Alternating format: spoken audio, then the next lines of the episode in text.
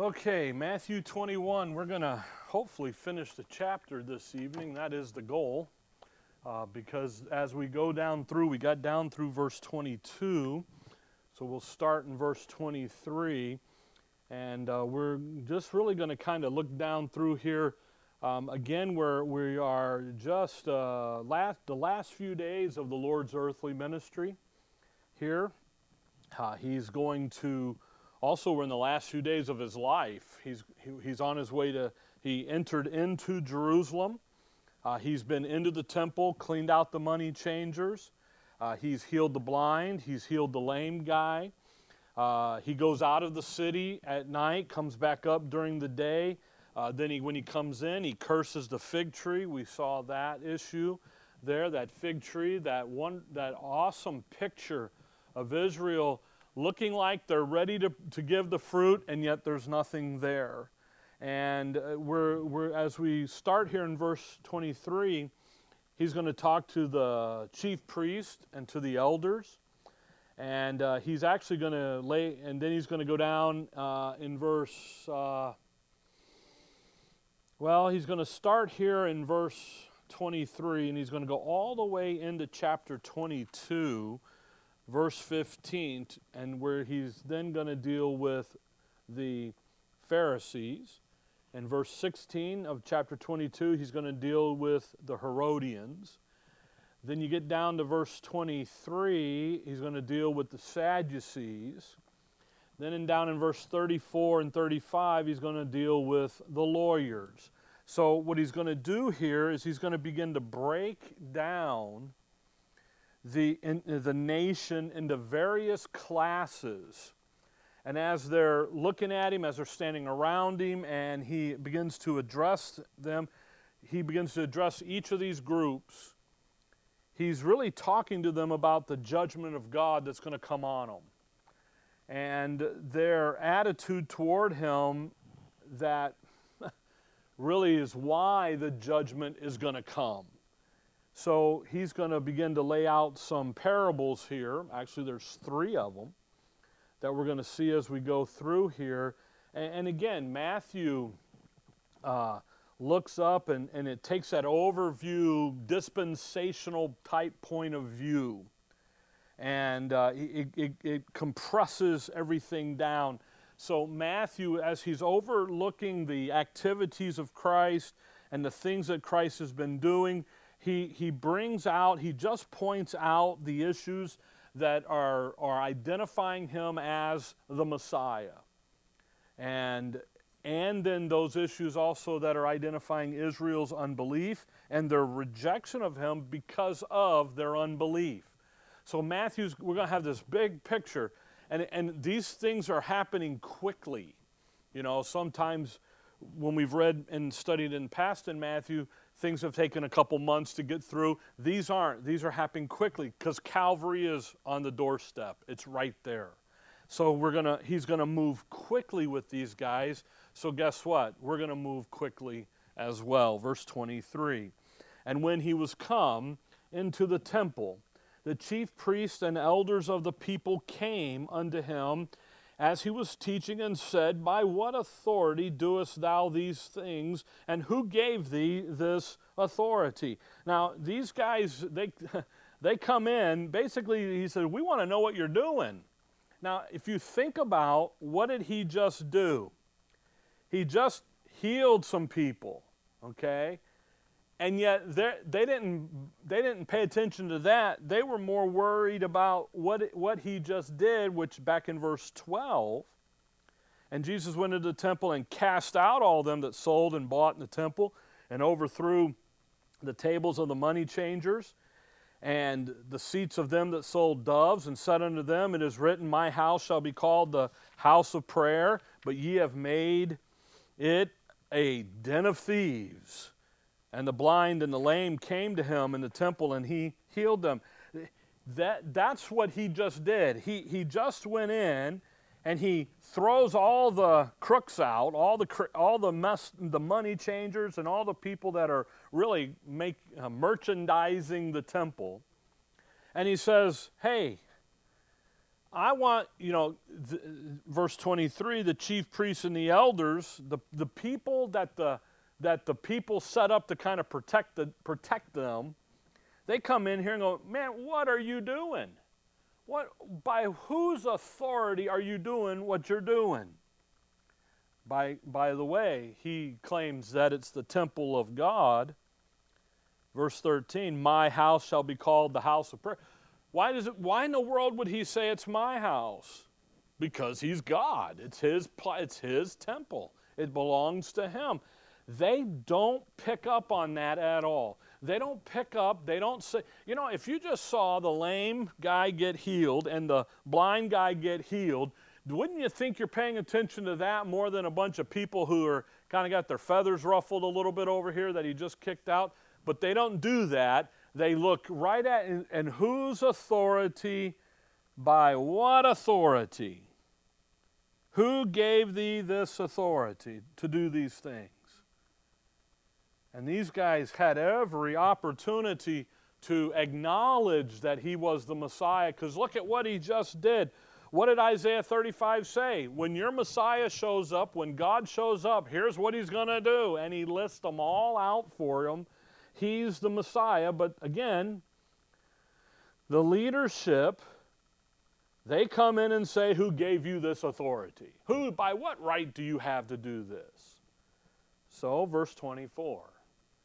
And Jesus answered and said unto them, I also will ask you one thing, which if you tell me, I and likewise will tell you by what authority I do these things. Jesus looks at him and says, Okay, I'll ask you a question. You tell me, you answer my question, and uh, I will answer your question. Now, he, he does answer them in John 5 but he doesn't answer them here. In John 5, he said, The Father has committed these things. That's the authority that, he, that I'm operating on, the authority from the Father. The Father committed the authority into my hands, John 5. He could have answered the question the same way, but here he didn't. And rather, he's going to now turn the tables on them. Because again, he's going to give them three uh, parables here that's showing their unbelief and why the judgment of God is going to come on and upon them. He's, he's going to he's going to he's going to gig them. He's going to poke them, gig them. I, I, was listening to Dad the other day, and he's like, "Yeah, you just gig the guy," and I'm like, "Gig? Oh yeah." You know, we used to go down when uh, verse 24 we used to go down on uh, Mobile Bay. My grandparents, my mom's mom and dad had a house on Mobile Bay, and we would go down and we'd go out at night flounder hunting, fishing. And you'd wear the big lamps on your head because it would reflect off their eyeball. Flounders are a fat flatfish or on their sides. And the only way to catch them is to gig them with a stick, with the big old stick. You know, you, it's like a trash picker upper looking thing, you know, wham and then we don't we didn't usually come back with uh, more misses than in the bucket. and then we'd go out and get anyway. And it had nothing to do with Matthew. Matthew 24, uh, 20, verse 24. And Jesus answered and said unto them, I also will ask you one thing, which if you tell me, I likewise tell you by what authority I do these things. Question: The baptism of John, whence was it? From heaven or of men? Where did it come from? The baptism of John, did it come from heaven or did it come from men? And they reasoned with themselves, saying, If we say from heaven, he will say unto us, Why did ye not then believe him? But if we say of men, we fear the people, for all hold John as a prophet. He's got them in a quandary, doesn't he? You see, if it, where did John's baptism come? From heaven or men? That's a simple question, isn't it? And it's honestly, I don't think any of us in the room have a problem with answering that question. Where did it come from? From heaven. Okay. They know that. They understood that. They they they know that John said the Father spoke to me.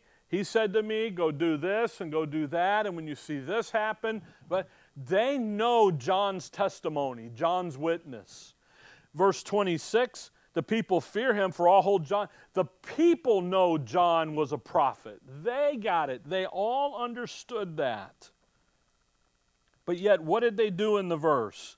They reasoned with themselves.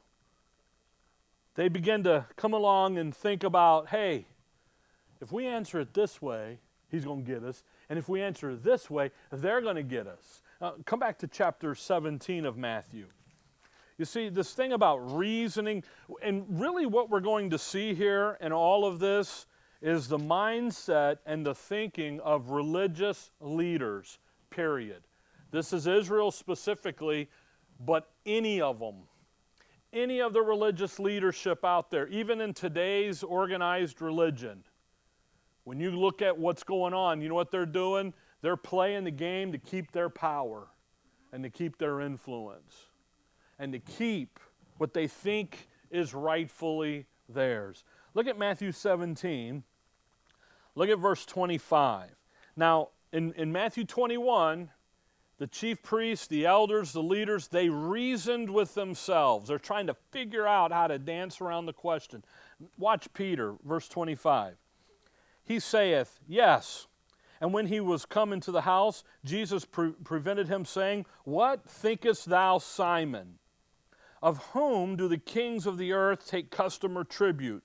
Of their own children or of strangers? Then Peter reasoned with himself. Doesn't say that, does it? Verse 26. Peter said unto him, Of strangers. Peter didn't sit there and go, okay, look, if I answer it this way, it's going to be. He just did what? Plain answer, here it is, of strangers. Jesus said unto him, Then are the children free. You see, the, back in Matthew 21, the question comes out. It's clear. And the Lord, and, and, and you know what? If they had said heaven, you know what the Lord would have said? Then why didn't you believe him? Their reasoning is right, is accurate. It isn't a faulty reason. The problem is, verse 26, we have feared the people. Verse 27, and they answered Jesus and said to him, We cannot tell. A bunch of lying, they lied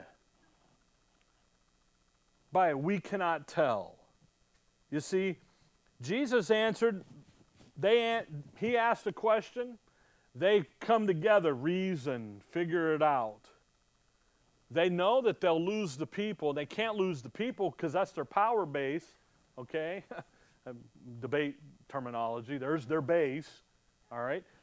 And yet, what do they say? We cannot tell. And he said unto them, Neither tell I you by what authority I do these things.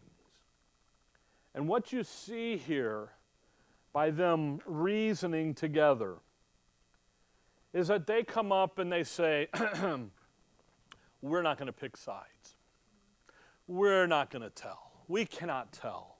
We're going to be open minded and tolerant. We're not going to be narrow minded. We're going to be broad minded and just claim that, you know what, we can't tell, we're agnostic. We can't tell. We don't know. We don't know.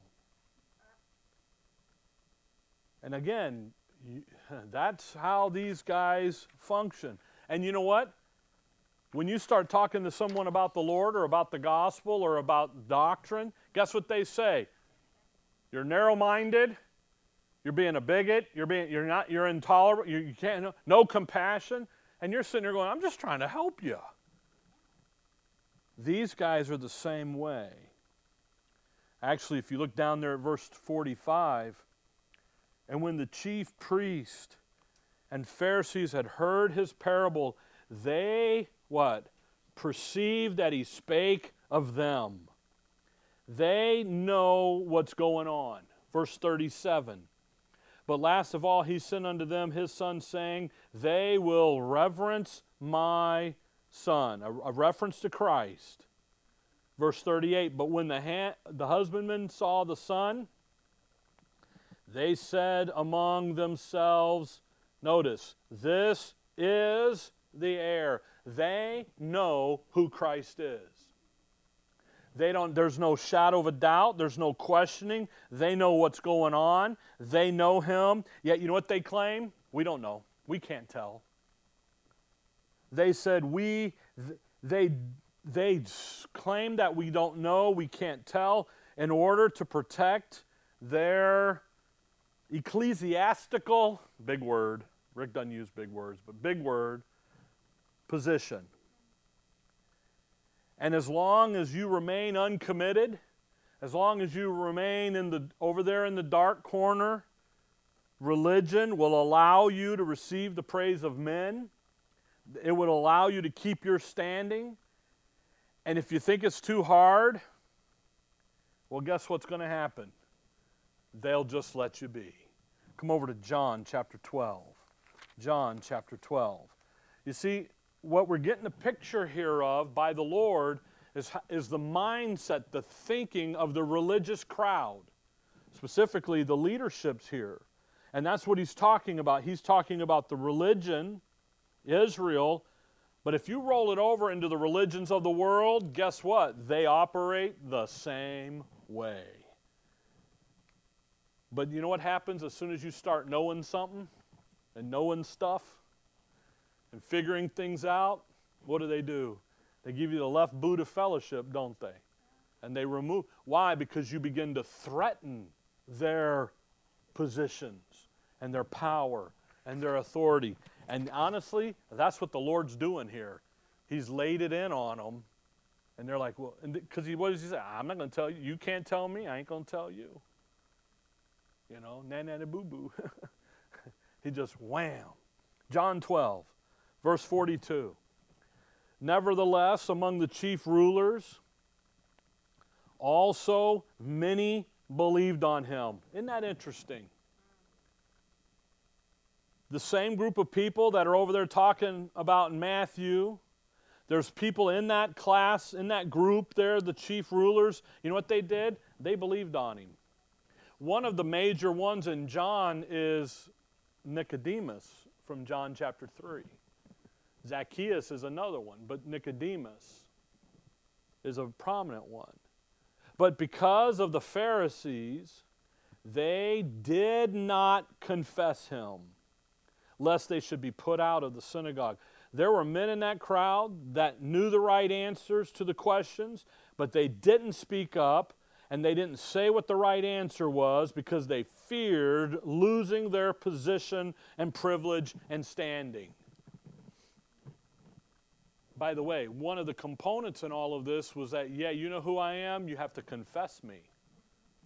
It isn't enough just to know who he is, but you had to go out there and confess because what was one of the rules of discipleship? Being take, I'm, he says, I'm coming to separate husbands from wives, dads and moms from their kids. There's a, there's a forsaking of all. That's what I was looking for, the forsaking of everything. Guess what these guys didn't do? They didn't forsake. We saw that back there in Matthew when, when Peter says, We have forsaken all. Now, what are we getting here? What's going on? What's the setup? And the Lord tells him. Verse 43, John 12 43. For they love the praise of men more than the praise of God. Now go back to Matthew 21. So that's where we're at. That's who we're dealing with. Christ's response here in Matthew 21, verse 27 is rather a, a very interesting one. He set the situation up and, and then he responds. They say, We can't tell. By the way, they're willfully ignorant because their aim of their ignorance is to protect themselves from losing the praise of men. That's what John 12 43 just uh, told us. They've got it figured out. They know that everybody knows John's ministry came from heaven. They also know that if they say it came from heaven, what's he going to say? Why didn't you believe it then? Why didn't you submit to it? They knew they, they knew there weren't. They knew they didn't. They knew, you know, they've already handed John over to Herod and he killed him. So the best course for these guys is just to say, We can't tell. Willful ignorance. And the problem in Israel was not that they didn't know, because they do know. The problem is in, in, in, Israel was that they chose not to believe. And I'll be honest with you, don't ever forget that. When you look at Israel and you look at what they're doing, Paul, Romans 9, what does he say? Why didn't Israel get the righteousness? Because they didn't seek it by faith, they, they did it in unbelief. The law of right, the righteousness there. Lord's saying the same thing right here. Hey, you know what you guys are? You guys know what's going on. You know it. I know it. But you're just playing the game to stay in power. Verse 27. And they answered Jesus and said, We cannot tell. And he said unto them, Neither tell I you by what I'm sorry, ne- neither tell I you by what authority I do these things. The Lord says, okay, guys, you're going to claim ignorance. You're going to claim the, dearly beloved, we're gathered here and we're going to have an open mind and be tolerant. When in fact, they were deliberately hiding from the truth, from the Word of God. So he says, You just keep, keep right on going, but I'm not going to tell you a thing. And that is the condition in Israel the condition of willful unbelief, deliberate unbelief. Now he's going to go on now in verse 28, and he's going to lay out three parables that are going to set their condition in place the chief priest and the elders. He's dealing them with he's dealing with them in response. And the first one here, he starts in verse 28 and he asks them a question. But what think ye? He said, I, am not going to tell you where I what I'm not going to tell you what authority I have. If you don't want to know, I won't tell you. But let me ask you a question. What think ye? Now, what he's going to do now is he's going to kind of toss it all back on them. And he's going to confront them here, and he's not going to let them off the hook with a no answer, no comment. Okay? Verse 28 But what think ye? A certain man had two sons.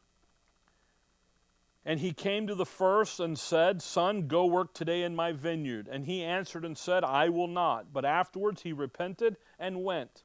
And he came to the second and said likewise. And he answered and said, I go, sir, and went not. Whither of them twain did the will of his father? They said unto him, The first. Okay? You got the scenario.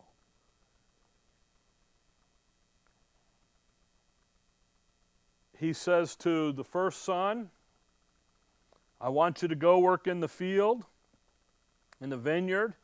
And the son said, No, I'm not going to. Could you imagine telling your dad no? I couldn't. No. But then in a couple hours, what did he do? I can't really tell dad no that, so, and he goes. Then he goes to the next son and says, i want you to go down there and work in the vineyard, in the field. And he goes, Yeah, dad, I'll go in a minute. And the next thing you know, the minute turns to darkness, and, and he never made it. Okay, so which one of these guys really did the will of the Father? Well, the first one did. Now, watch what he says, verse 31. They say unto him, the first, Jesus saith unto them, Verily I say unto you, that the publicans and the harlots go into the kingdom of God before you. Uh oh. That's the religious leaders. Verse 32 For John came unto you in the way of righteousness, and ye believed him not. But the publicans and the, Harris, and the harlots believed him. And ye, when ye had seen it, repented not afterward, that ye might believe on, I'm sorry, that ye might believe him. In other words, the publicans and the harlots out there, you know what they first said? No. No, God. They were out living and breaking the commandments and do, living their, the way they wanted to. They were out of the will of God. okay? John comes, Matthew 3, he cries to them. What did they do? They repented. They turn around, they repent, they change their thinking, their minds, repent, change their minds, and did what? Believed. They got water baptism, John's baptism. He's down there in the, in, in, in the Jordan baptizing them. But then when he comes to the Pharisees and the scribes, the priests, the rulers, what are they doing? Well, they're down there in the temple doing all the stuff that all the, you know, religions, religious stuff. They were professing to be serving God and doing and everything. When the publican and the, and the harlots weren't, that's the first group. They said no, but then they did what? Turned out two. What's the second group doing? The second son. He says, Yes, I'm going. Yes, I'm doing. But he never made it. They were obviously, the harlots and the publicans were violating the commandments of God, but the men, the religious leaders, the guys who had the religious service, they were doing the religious things, the ceremony, they were just simply giving lip service to God. They were like the fig tree, professing to have fruit, all full of leaves, and yet having none. They all, they, they the, the publicans, I'm sorry, the religious leaders had everything going for them. They had it all. And yet, when John showed up, they said, No. Yes, Lord, we're going. Woohoo, we're down here. Woo, raising the roof, bringing in the money, the tithes and offerings. And you know what happened? You know what the Lord says? The publicans and the harlots are going in before you. Now, c- come over to chapter 23, Matthew 23. I, you think about that. Here, here they are. They think they've got it made. They are the privileged group. And yet the Lord looks at them and says, Nope, thanks for playing. Matthew 23, verse 7. And greetings in the marketplace verse 6. Oh, shoot, might as well go back up there to verse one, 2. Saying, The scribes and the Pharisees sit in Moses' seat, verse 7. And greetings, verse 6. And, and love the uttermost, uppermost room at feasts and the chief seats in the synagogues, and greetings in the markets, and to be called of men, Rabbi, Rabbi. Be, but be not ye called Rabbi, for one is your master, even Christ and all ye are brethren, and call no man your father upon the earth, for one is your Father which is in heaven. Neither be ye called masters, for one is your master, even Christ. There are three religious titles given there the rabbi, the master, and father. And again, father there's not like dad, it's that priest, okay? You go back to Judges 17 and you see it as a religious title. Come over to Luke 7. In their heart, when the word of God came to them from John, that's what we're talking about, Matthew 21, rather than responding in faith, they respond in unbelief. Luke 7. They come in and they look at the baptism of John, which is a critical point in all of the earthly ministry of Christ, all for the little flock, all for the believing remnant, all for the nation of Israel, the critical, the pivotal point is the baptism of John. Luke 7 29. And all the people that heard him, that's John, and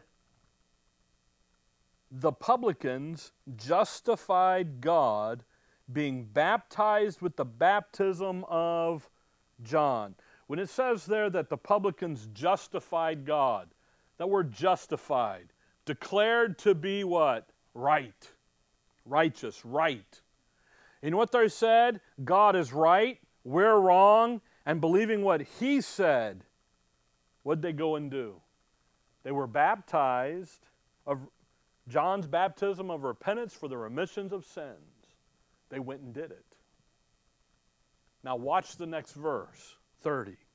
But the Pharisees and lawyers rejected the counsel of God against themselves, being not baptized of him. You see, rather than responding in faith, they responded in unbelief. Water baptism in this period, it had to do with an outward expression of an inward faith. You, you hear people say that all the time. But dispensationally in the earthly ministry, in the time period of the Gospels, that is exactly what they were to do. They were to come along and they were to have an outward expression of an inward faith. They heard the word from John, they heard the word from the Lord, and they get water baptized. And that issue there, the fact then that the Pharisees and the lawyers do what? They reject the counsel of God. They reject the word of God against them. They, their, their heart is filled with willful disobedience, unbelief. And as a result, you know what they weren't doing? The will of the Father. Even though they professed to be doing what? The will of the Father. now that's what's going on. Come back to Matthew 21. That's what's happening here. That's their condition. That's who they were, and that's their status, and, and that's the condition that Israel was in, and that's the condition that the religious leaders today in the body of Christ are in. They go over there and they say, Lord, we cast out devils and did all this stuff in your name. And he says, I don't know who, uh, who are you? You know, depart from me, ye workers of iniquity. Whoa. But what have we been? Wait a minute, Lord, we've been doing all this in your name. I think about Paul in uh, 1 Corinthians or 2 Corinthians 11 over there, and he talks about Satan transformed into an angel light and his ministers be translated into ministers of righteousness. They got they're scriptural. That's why the world's most dangerous doctrine is to be scriptural, but not dispensational. It's deadly. It's critical. And yet, here they are. Matthew 21. I got to get back there. Verse 33, next parable. I, again, he is nailing them, man. He, he's just, he's gigging them. Verse 33, here another parable. There was a certain householder which planted a vineyard and hedged it round about and digged the winepress in it and built a tower and let it out to the husbandman and went into a far country. And when the time of the fruit drew near, he sent his servants to the husbandman that they might receive the fruits of it. And the husbandman took his servants and beat one and killed another and stoned another. Again, he sent other servants more than the first, and they did unto them likewise. Now, wow, you're talking about painting a perfect picture, okay? So there was a certain householder. The householder is God, all right? Which planted a vineyard. That's Israel. Psalms 80, Isaiah 5. Israel is, is, is the, the uh, um, he plants a vineyard in Judah, the verse says. Okay? The husbandmen, the farmers, the guys who are the attenders there, the husbandmen, those are the religious leaders. Those are the rulers of, of uh, uh, that he's talking about in verse 23 of Israel. Okay? The servants, those are the prophets. God sends them prophets. He sends them Isaiah and Jeremiah and Ezekiel and Hosea, Joel and Amos and Obadiah. And what did they all do to those guys? Kill them. From the righteous, from the blood of righteous Abel all the way to Zechariah, they just kill them. And he sends more. And guess what they do? More. All, all you go back in that Old Testament and you know what you see over and over and over again. They just kill them. Look, verse 37. But the last of all, he sent unto them his son. Well, all right, now who is that? Duh. There's the Lord. Saying, They will reverence my son. But when the husbandmen saw the son, they said among themselves, This is the heir. Come, let us kill him and let us seize on his inheritance. And they caught him and cast him out of the vineyard and slew him. These men were more than just unfaithful. They sought to seize the vineyard by violence. Matthew 11. Look, look back there. Matthew 11. Matthew 11, verse, 20, uh, verse 12. Matthew 11, verse 12. You see, they sought to seize the vineyard, to seize the inheritance, and they're going to do it with violence. So it's not just to take it and to use it for their own gain but it's to take it by violent activity. And that's critically important. Matthew 11, verse 12. And from the days of John the Baptist until now, the kingdom of heaven suffereth violence, and the violent take it by force. The kingdom, it's in the hands of a bunch of religious mobsters. you know, that's all, that's uh, gangsters. They want to come, they, they come along and they're taking it with by violence. Now, the interesting side note to this issue here, go back to Matthew 21, is that the issue of the demonic activity that's going on here. So, I got to sneeze. ah, excuse me. I'm trying to guard the mic so I don't blow out the internet. And, and I'm more than six feet away from everybody. I'll get an email. That's, that's okay. When, when, when you see this issue of the violence, the demonic activity that goes on in the Gospels, when you see the tremendous violence that gets involved in it, where people are taken and thrown into the fire and they're thrown on the ground, they're, I mean, they're just, they're beat up. That violence demonstrates the satanic attack on the nation of Israel, but Satan using the, the leaders of Israel to bring that nation into a not my people condition, not usable by God to fulfill his promises. Go back to Matthew 21. And when that happens, when you see the stuff about violent, they're going to seize it and they're going to come in with violence and take him and kill him. And there's more than, than just man sitting over there going, you know, how are we going to rob this?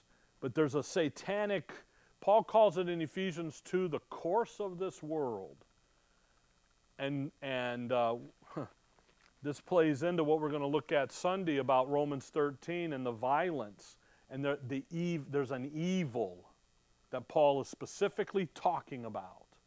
And when that happens, we as members of the body of Christ need to know how, what to do about it and to, how to deal with it. But at the same token, God has dealt with it and has a mechanism to do that. All right, Matthew 21, verse 40. And when the Lord therefore of the vineyard cometh, what will he do unto those husbandmen? Notice the question he asked them another question. Now, he's doing this in all these parables. They wouldn't answer the first one. So then he gives them a parable, asks them a question. Okay? He asked them a question so that they would condemn themselves. They come along then. They originally said, What? We don't know. We can't tell. Then they say, Well, the first. And he's like, Yep, you aren't the first, you're the second son. And now here he's doing it again. In verse 41, they say unto him, We will miserably destroy those wicked men. And uh, he will. What is the what what will the husband what will the the householder do to the husbandman? What do they say? They're going to condemn themselves again. He will miserably destroy those wicked men and will let out his vineyard in, unto another husbandman, which shall render him the fruits in their season. Now, that's the logical answer. He's going to fire them, he's going to get rid of them, he's going to hire a bunch of other people. Actually, he doesn't fire them, he destroys them. Okay. Jesus answered unto them, Did ye never read in the scriptures? Over and over. Yeah, you guys are a bunch of Bible blockheads. You didn't read. Don't you're supposed to know you're supposed to be the builders of Israel. Acts 4 over there, uh, verse uh, 8 through 11. You guys are supposed to be building.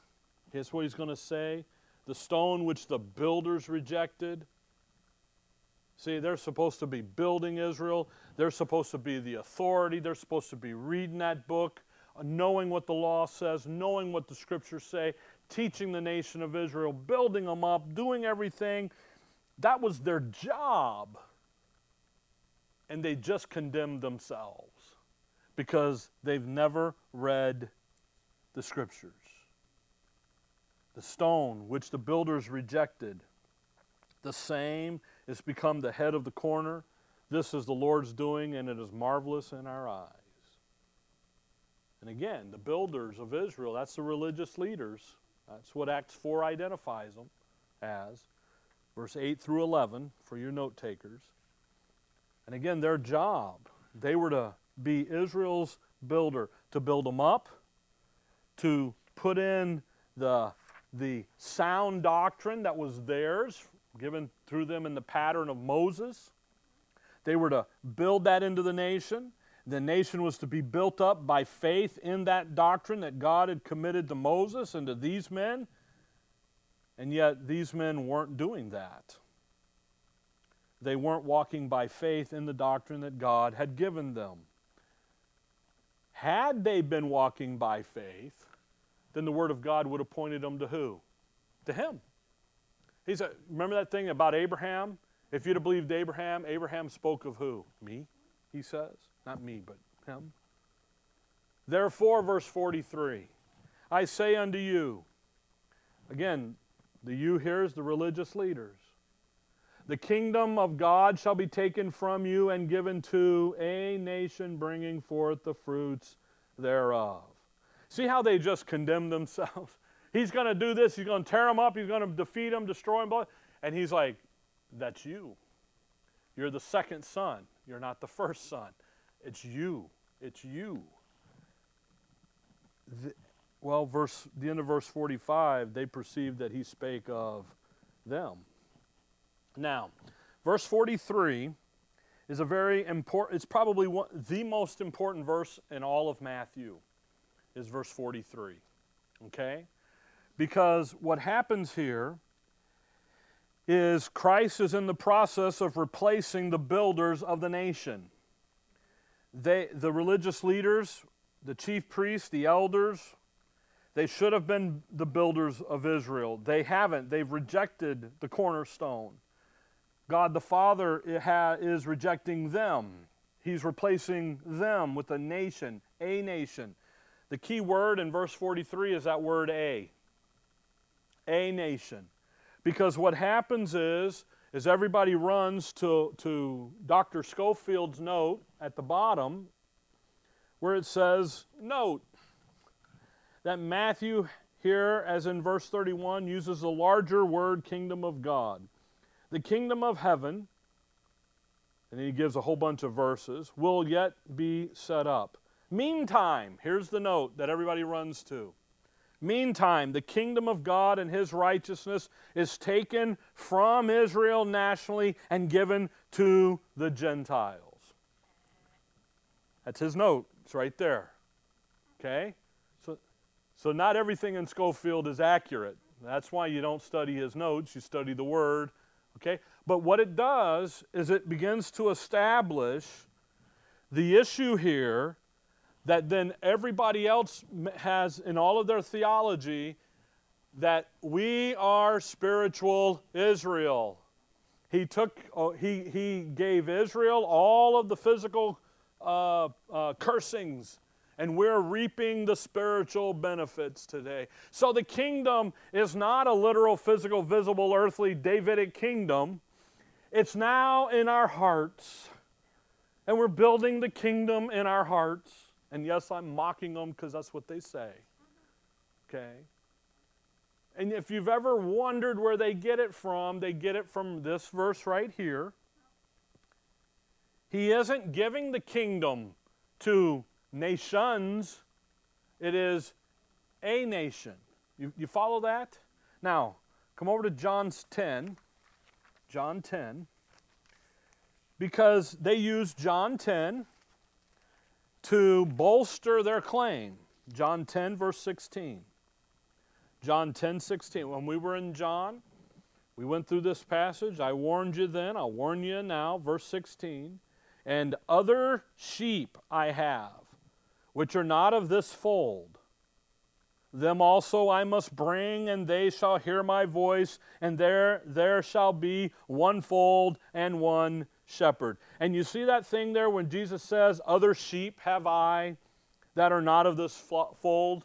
They say, see, there's the Gentiles. There's the church, the body of Christ. There's Paul as their shepherd, and he's calling them together, and they're all, but, and da da da da da. And you know what? The Gentiles are never called sheep in the Bible. The closest thing you get to it is in Matthew 25, but that's over in the kingdom where he separates the sheep from the goats. That's the closest you can get to it. So who's this other sheep, other fold? Well, wasn't there more than, I mean, there's a bunch of Jews, a bunch of little flockers. Literally, just for sake of time and my excitement, is he is talking about Ezekiel 37 is what he's talking about, where he takes the two sticks and makes them one where he takes the valley of dry bones and brings it all, and he re- restores the nation of Israel. It's literally when Israel is, ba- where he binds together the two houses of Israel under the authority of Jerusalem. Remember in Matthew 10, what did he say? Don't go to the Samaritans. They were the, they were the picture of the northern ten tribes. They had been sucked away into Assyria immediately. He said, Don't go up there to those guys. You come. And by the way, the reason for that is because they refused to give Jerusalem the respect of being the city of the great king, to being where God had told Israel three times a year, all males come to Jerusalem. Jeroboam and Rehoboam over there, Jeroboam says, No, you don't need to go down there. You just come up here to Dan or Bethel. Go to your local temple, you'll be good. And he set up a competing religion. And the Samaritans fell, the northern ten tribes fell for it. And he says, Until they respect Jerusalem, you don't talk to them. It's very interesting, by the way, in Acts 8, Philip goes to a Samaritan. And the Samaritans are ready to receive the light. He deals with the Ethiopian, the Gentile, Acts 8. They're ready to receive the light. But in Acts 8, verse 1, there's no one in Jerusalem except for the 12. They've all been scattered abroad. Jerusalem is not ready. The light's out. The Gentiles and the Samaritans are ready. But no, there's nobody at home yet. Israel's still a mess. Now, one more, Romans 10. So they, there's three there's three verses, three references here that people use. Matthew 21, 43, John 10, verse 16, and Romans 10, verse number 19, where Paul says, But I say, did not Israel know? First Moses saith, I will provoke you to jealousy by them that are no people, and by a foolish nation I will anger you. And Paul quote, quotes Moses out of Deuteronomy 32 about a foolish nation. And you know what they say? See, that confirms it. Who are the people who are afar off? The Gentiles. So it's the Gentiles. They're the foolish nations that are going to be used. And they make that word singular into plural. Because the question then is, is okay, which Gentile nation are you talking about? And nine out of ten of them say the United States of America. That's what they, and the reason why is because we've been blessing Israel since 1948, which isn't the case. Okay? And they got, they start pulling this stuff out of the air so that they can claim to be spiritual Jews. So they can reap the spiritual benefits when all they have to do is go read Ephesians 1. And you know what? The same spiritual benefits that they're waiting Romans 9 for the Jews to get, you and I have immediately at the moment of our salvation. The adoption, all of that. We get it up front. They're waiting for the kingdom to get enjoy the. Go back to Matthew 21. I gotta, we got to finish the passage. We're almost done. Anyway, but see, the thing is, is people use this stuff. Luke 12. Go to Luke 12. One more verse. Luke 12 and verse number 32. What nation is he going to give that kingdom to? Luke 12, 32. Fear not, little flock, for it is your Father's good pleasure to give you the kingdom. So who's he going to give the kingdom to? Little flock. Not a bunch of ragtag. Matthew 21, Gentiles. Which yeah, exactly. Why would he give his kingdom to a bunch of dogs? But again, they go off of a note from Dr. Scofield because he could never tell us wrong, lead us astray. By the way, the note comes out of Darby, it comes out of Larkin. They're all contemporaries of one another. So it's just a, but it comes down, it comes down campfire to campfire because that's where they were. Now we know different, okay? We're standing on Scofield's shoulders, no doubt about it. Him and Darby and Larkin and those guys, uh, Welch and Bullinger, all those guys recovered truth and brought it back up. Yeah, but it doesn't mean they're always right. Who's he going to, verse 43, I'm going to take the kingdom from you and give it, give to a nation bringing forth the fruits thereof. They understood that he was talking about a literal, physical, visible, earthly Davidic covenant with headquarters in Jerusalem. They understood that to be what he was talking about. They understood also that they were in trouble, the leaders here. This is a judgment against them. Luke 12:32 says, you know what he's going to do? He's going to give that kingdom to the little flock. That's who he's giving it to, that believing remnant.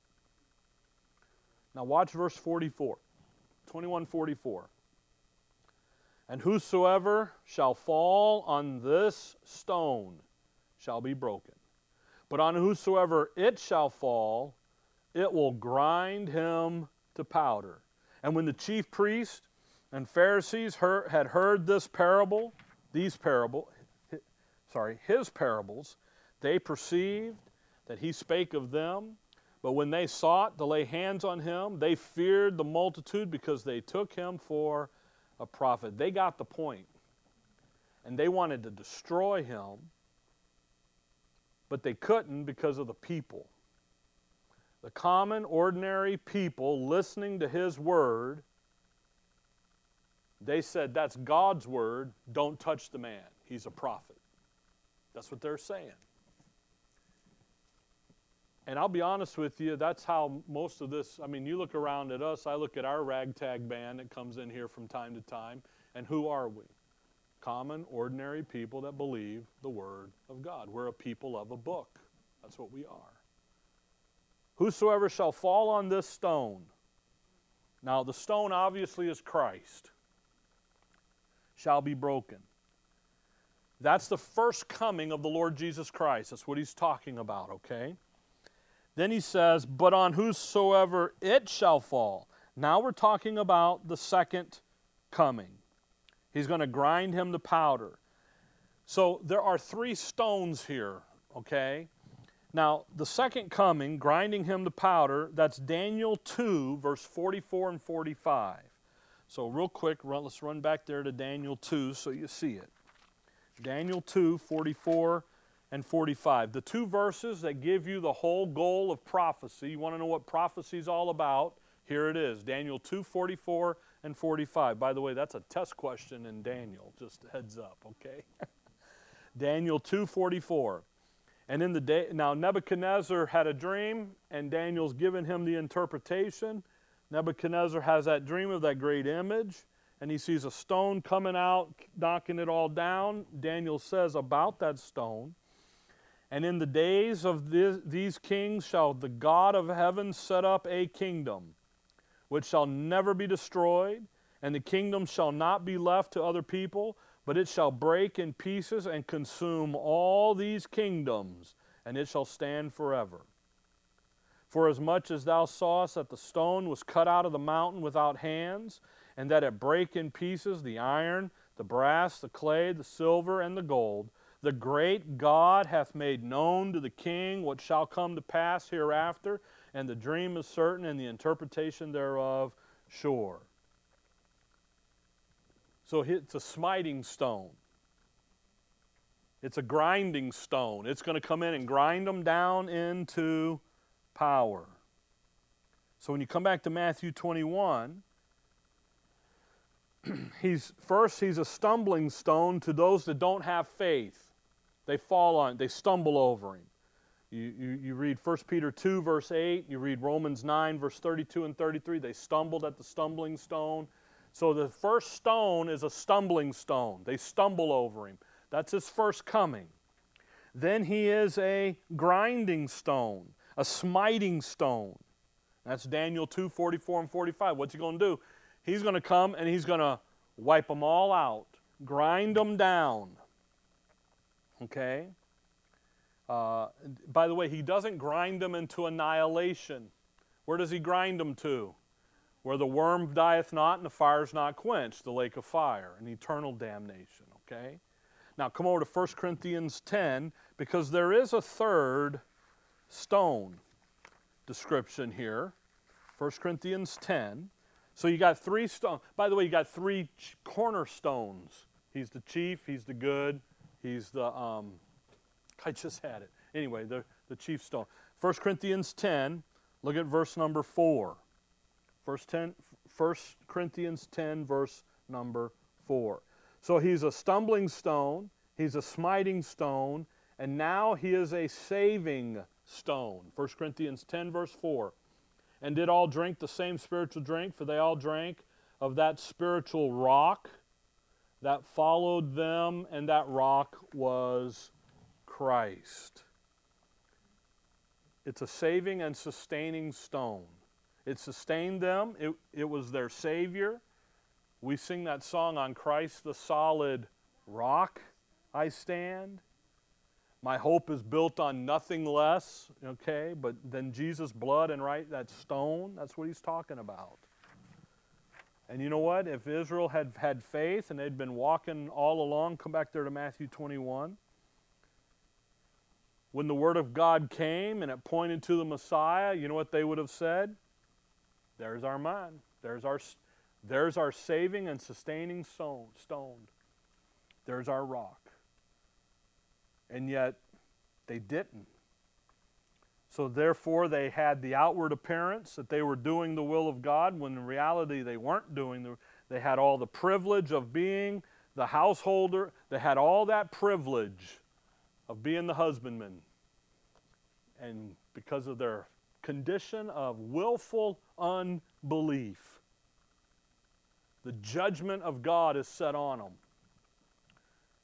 And that's that issue of the smiting stone there, okay?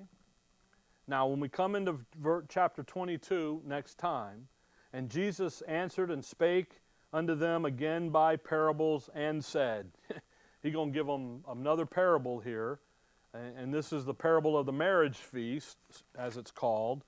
And then he's going to deal, verse 15, he's going to deal, uh, verse 16, with the Herodians. And then over down, he's going to deal with the lawyers. So he ain't done with them. the three classes of people, those classes, you got the chief priests and the rulers and the, the Pharisees, the Sadducees, he's dealing with them. And then he's going to get over there with the Herodians and the lawyers. And, but what he's doing is he's laying it out for all to see the condition of unbelief, but he's also provoking them to kill him. Because what did they already want to do to him? Verse 46. And when they sought to lay hands on him, they are trying to figure out how to kill him without upsetting the, the, the people. And he's using them to get the deed done that needs to be done, which is his crucifixion. See? So, what a picture of religious leaders. Because just as they were here with his day, they are the same in our day. So, when you look around and you see the Pope doing what the Pope does, and you see these guys doing what they're doing, and you know, you see all this stuff, there's a reason why they're that way because of the power, the prestige. I love that, the ecclesiastical position that they have, and they don't want to lose it. People always ask about why don't, you know, how can a preacher see right division and yet keep teaching bad doctrine? And a lot of it, honestly, if you could have them be honest with you, a lot of them is that filthy lucre sake. They don't want to lose the power and the prestige.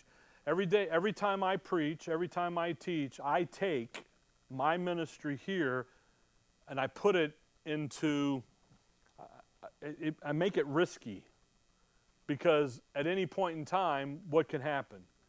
The room can be empty and everybody leave and be gone.